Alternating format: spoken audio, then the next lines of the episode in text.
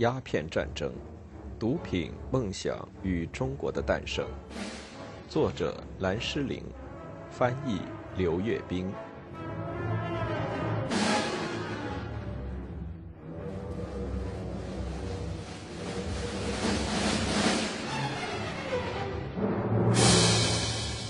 第五章：鸦片战争第一炮。一八三九年中英冲突爆发之前，双方之间存在的敌对情绪和行为，不论是短期的还是长期的，都很难弄得一清二楚。英国商人想沿着中国东部海岸合法自由地卖掉他们的货物，特别是违禁的毒品；而清帝国政府想把中外贸易限制在广州一口。而且禁止鸦片贸易。英国人想拥有对自己臣民的治外法权，而清政府想对在其国土上发生的一切犯罪行为维持审判权。简而言之，英国人希望得到他们在中国想得到的一切，而清政府当然是不会同意。在这个过程中，这种利益的冲突被英国商人中的主战派给合理化了。他们把这种利益冲突变成了进行国际武装冲突的光荣的正当理由。在1839至1840年几个关键的月份里，这期间英国内阁做出向中国开战的决议。英国商人不愿意在另一个国家的土地上按照该国政府的规矩行事，引发商馆被围困的鸦片贸易，被他们公然重新解释为十分高尚的事情。一本精心策划的小册子和新闻宣传活动，把他们的事业变成了现代自由世界抵抗邪恶帝国的正义事业。照他们所说，这个帝国已经石化为一个过了时的妄自尊大的合成体，他铁了心要把文明和进步的力量远远排斥在外。这种观点已经被中国丛报宣传了好长一段时间。一八三四年，一个商人发议论说。我们保持克制的原则一直被限定在中国的一个角落，我们自己被侮辱，我们的同胞被不公正的屠杀，侮辱和欺凌毫不留情地降临到我们身上。难道我们国家面对最粗鲁无礼的侮辱带来的无比羞耻，而不感到脸面无光吗？一八三四年之后，这些意见利用了绿劳杯不虞之死所带来的悲伤情绪。为他们的不满情绪在英国国内寻求听众。一八三六年，马蒂臣这样描述中国人：这个好斗的、虚荣的民族，一直自鸣得意地把地球上的其他所有居民都看作是野蛮人。随着与清政府的关系日趋紧张，英国商人在冲突中占据道德制高点的努力也在加紧进行。一八三九年年初。商人扎颠已经从中国回到伦敦，来领导商人游说团的工作。他回国时带着两万英镑经费和其合伙人马蒂臣的若干忠告。你会发现，取得几家主要报纸对我们事业的支持是应急有效之计。或许会引起那些文学之士用简洁明确的形式写出不可或缺的请愿书。一八三九年和一八四零年间，在他们发表的一系列耸人听闻的描述中，林则徐对商馆的封锁。这期间，中国商人们曾在夜间给英国鸦片走私贩子送面包、肉鸡、火腿，盒装午餐和晚餐，被他们说成是第二个加尔各答黑洞。中国政府是一个专断武断的政府，对待外国人永远都是不公正的和暴虐的。这个政府剥夺无辜的英国人的自由，断绝他们的食品和饮用水，威胁他们的生命。他们将要为加于英国人的侮辱和暴虐付出高昂的代价。胡夏米如此写道：“胡夏米是东印度公司的一个老手，也是商人游说团的另一个领导人。这种对中国的敌意汇成了一股反华情绪的洪流。”这股反华情绪从18世纪后半叶就开始与法国和英国启蒙运动中仰慕中华的意见一争高下。随着英国与中国的经济纠纷这些年来不断升级，用对中国所出现的问题的整体判断来掩饰与中国的纠纷的微不足道的经济性质，掩盖欧洲人真正感到不快的是清政府要按照他自己的规矩来控制中外贸易这一简单的事实，成为知识界的共识。中国是一个巨大的、保守的、静止的统一体，而欧洲国家，尤其是英国，则是微小的、灵活的、多变的。大卫·休谟认为。中国充满奴性的人民已经被均质化为说一种语言，用同样的方式表达同情和支持，而英国则每个人都享有广泛的自由和独立性，允许他展示他的与众不同。赫尔德、黑格尔等人赞同了这一说法，他们发现中国陷于可耻的停滞中，是个进行了防腐处理的木乃伊，全身紧裹绸缎。上面绘着象形文字。他的体内循环就像是一只正在冬眠的睡鼠。这种形象一旦在哲学家的心目中确定下来，中国的停滞状体就成了一种致命痼疾的表达方式，即中国拒绝改进，或拒绝向其他有更高文明的强国学习。他们假设，如果中国继续沿这条路走下去，就只有死路一条。因此，随着历史从18世纪进入19世纪，中国就被看作是一个流氓国家了，一个庞大的、好斗的、异己的、不友善的国家。他拒绝按照新近由欧洲人发明的国际游戏规则行事。1840年，英国商人和外交家们断言，对这个难以忍受的国家，唯一合适的回击就是战争。1840年。一本署名一个中国居民的人写的小册子中说道，在选择某些有利有效的措施来降低一个极为傲慢自大且不公正待人的民族的自负方面，英国政府的智慧将得到锻炼，视为至判。与中国的纠纷不再是英国的经济贪欲或鸦片走私问题，而是中国对英国国家尊严蔑视的问题。对这种蔑视。英国为了自己的荣誉，必须要通过军事手段进行报复。进行战争的决议一旦做出，大众对于中国的印象也就到了一个转折点。令人难以忍受的中国人迫使英国人采取暴力手段，这种说法必须要维护，要推翻与此相矛盾的所有基于经验的证据。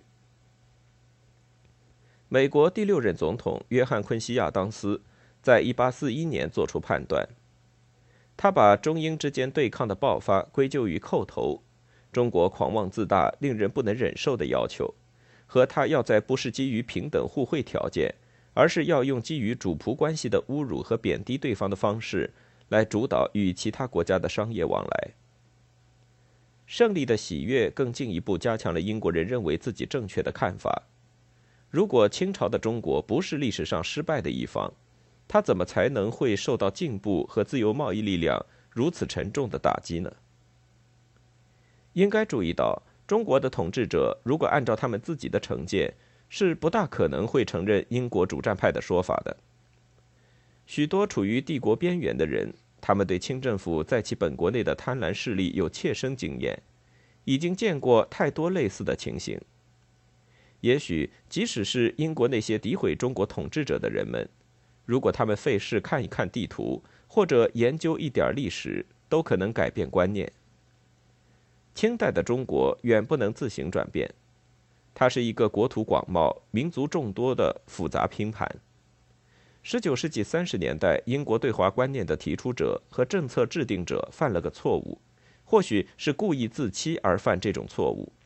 这就是简单化的把他们称之为中国的这片领土。当做一个妄自尊大的统一体，当做一个冥顽不化的对手，一定要从他那里得到满足。实际上根本不是这么回事，这是一个甚至不能为自己确定一个单一名字的帝国，它的版图形状和名字根据每个王朝碰巧建立了这个王朝而变化，直到二十世纪初，才有有科学意识的民族主义者们来考虑这个问题。确定下“中国”这个名字，按字义直译，也就是 Middle Kingdom，是古代对占据今天中国中原地区的国家的叫法。十九世纪结束之前，在西方人的心目中，一个参观清代各皇家建筑的游客会发现，他很难清晰明白地理解透皇室的自我认同。他游览的第一站会是中华帝国权力的心脏——紫禁城。紫禁城里排列着一座座一千码长的大殿，有巨大的白石漫地的院子，在首都的中心地带，用三层同心围墙把天子围在中央。之后，我们充满想象力的游客会出城，到位于西北郊区皇帝的避暑之地圆明园看一看。在那里，他会邂逅一个引人注目的欧洲迷宫。再往前一点儿，又会看到一座有西式建筑山墙的大殿，大殿里悬挂着法国挂毯，闪耀着威尼斯最优质玻璃的光芒。随后，他可能选择再去看一看承德，位于长城东北方。清朝满洲家乡的夏都，在那里他会发现有一千三百英亩大的草原狩猎场，四处点缀着亭台楼阁和垂柳环绕的湖泊。他还可能会碰见蒙古包，这是皇帝接见他的中亚藩属的地方，或者他会游逛到小布达拉宫，仿照达赖喇嘛在拉萨的驻地而建造的红白相间的建筑周边。从这里可以远眺内蒙古的群山，相互距离不远的清朝这几座宫殿综合建筑群，中式的、欧式的、满式的、蒙式的和西藏式的，就像是18世纪的拉斯维加斯，具体而微的反映出这个王朝对领土、人民、宗教、思想和物产的旺盛胃口。清朝的历史就是大殖民的历史。少数满洲征服者在超过两个半世纪的时间里，控制了一个多民族组成的大国，其中主要有汉人、蒙古人和藏人。对于这个政权来说，这是很不平凡的成绩。要知道，它的建立者努尔哈赤1580年代开始崛起时，还只是一个崇拜鸦雀的人身商人，只有十三副铠甲来保护他的追随者们。即使是关于满洲的起源，也说法不一，真假难辨。他们最开始似乎是打猎的、打鱼的、种地的、采集珍珠的半蒙古化的几个部落，叫做女真。明朝曾经干脆用野人来称呼他们。清王朝征服事业的缔造者努尔哈赤和他异常顽强的儿子皇太极，十分渴望建立一个帝国。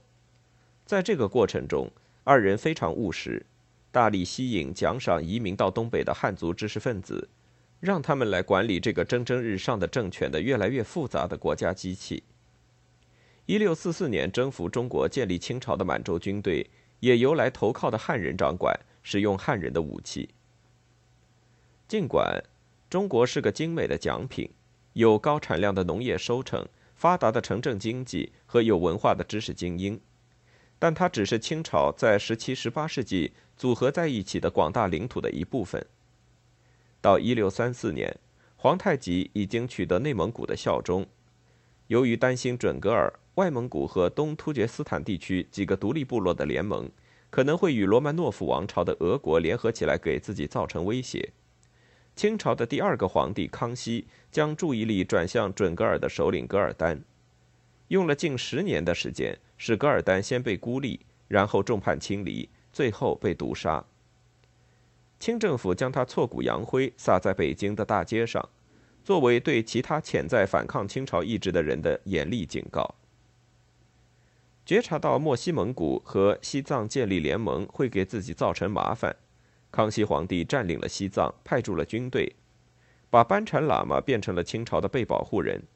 结束了西藏的政治独立。在这期间，清朝还一直致力于镇压台湾效忠明朝的政权。最后，清朝的皇帝名至实归地宣布，他们是众主之主，是儒家所称的天子，是蒙古众汗王的大汗，是藏传佛教的最高保护人。这样说来，扩张是清朝统治的基调。清朝早期的几位皇帝可谓以身作则，身体力行。康熙帝乐于离开宫廷，去享受到草原狩猎的自由。他从尸横遍野的戈壁沙漠写给总管太监的御史中说：“两岁之间，三出沙漠，栉风沐雨，并日而餐。不毛不水之地，黄沙无人之境，可谓苦而不言苦。人皆避而正不避，千辛万苦之中立此大功。不过，他的儿子和孙子雍正皇帝和乾隆皇帝更喜欢安适的生活，而不喜欢大西北的罡风。他们只是派自己的将军们到西北、西南边疆地区开疆拓土。乾隆皇帝晚年自称十全老人，他为纪念自己的战功，创作了一千五百首诗和文章，用清朝所征服地区的几种不同的文字——汉文、满文、蒙古文、阿拉伯文和维吾尔文。刻在分布于全国的几百块战功纪念碑上。他陶醉于各种与战争有关的仪式，诸如主持盛大的凯旋仪式、庆功宴会、大象队列表演和在紫禁城大门外举行的献俘仪式，而且常常是在外国观众，如荷兰人、朝鲜人、日本人面前举行。不过，为了维护这个帝国的统一，还需要一些比暴力行为更复杂的东西。清朝的皇帝是政治杂食动物，他们几乎对所有不同民族有影响的文化的、实践的、宗教的资源都有浓厚的兴趣。在清政府治国理政的核心指导思想中，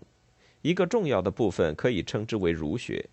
因为中国本部的人民被迫标明记号，否则会被处死，以示对他们的外来征服者臣服的时候，西方人看来，满洲式的剃光前额、脑垂长辫。是愚蠢滑稽的中国佬的标志，尽管这并不符合事实。清朝统治者却急于证明他们是古代中国治国方法的忠实继承者。在公元前二百零六年汉朝建立时起，当时的儒生陆贾对汉朝赏武反制的建立者抗生说道：“居马上得之，宁可以马上治之乎？”儒学就是把历代依靠武力征服建立的各个政权连接起来的道德粘合剂。孔子本人生活在一个诸侯国征战不休的不义时代，他宣传一种和谐服从的哲学。他相信中国要发达兴旺，不能通过暴力之路，而要通过小心的维系等级制度之路。他的伟大的、产生广泛深远影响的发明。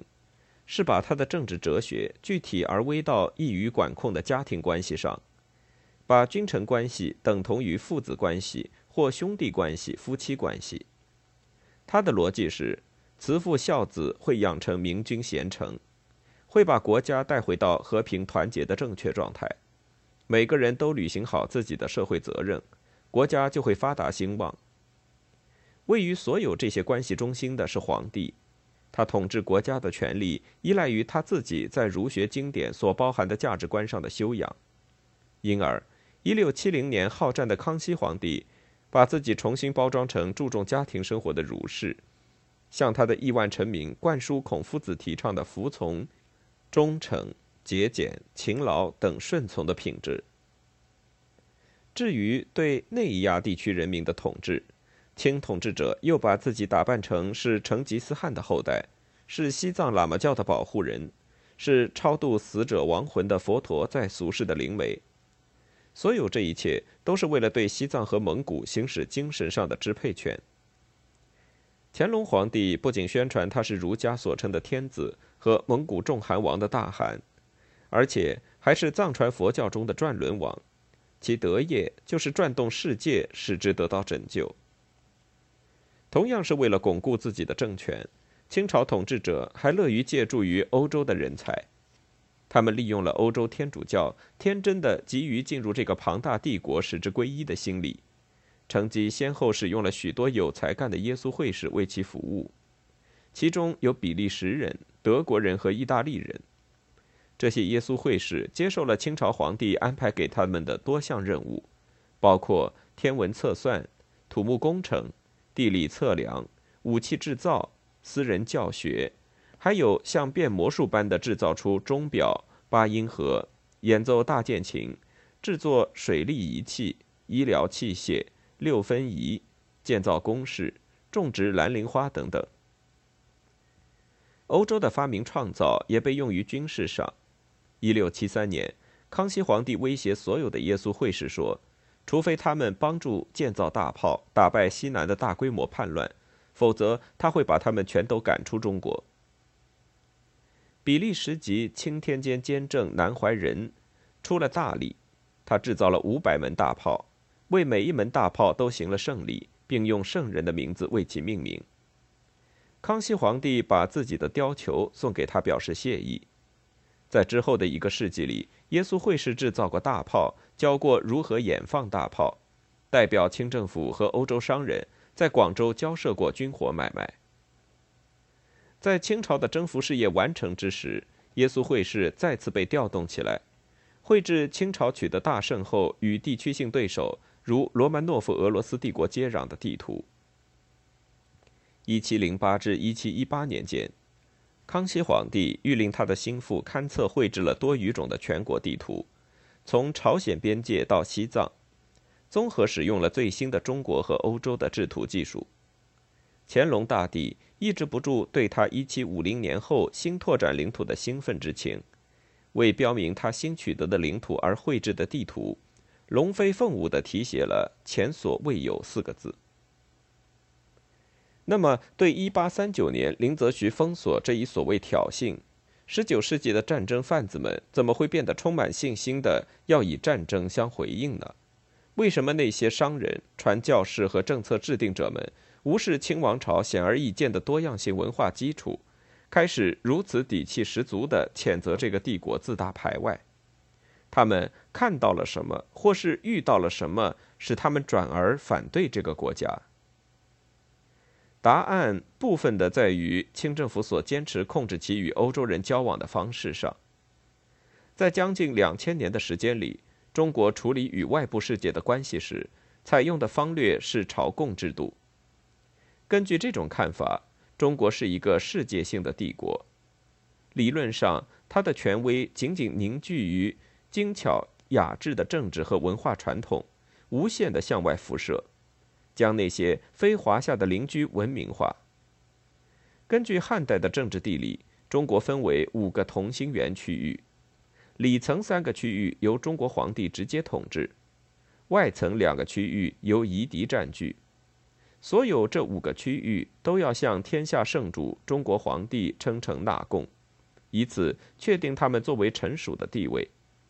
简而言之，朝贡制度把儒家的等级服从原则。变成了处理对外关系的普遍模式，至少根据中国中心的理想，世界是围着中国转的。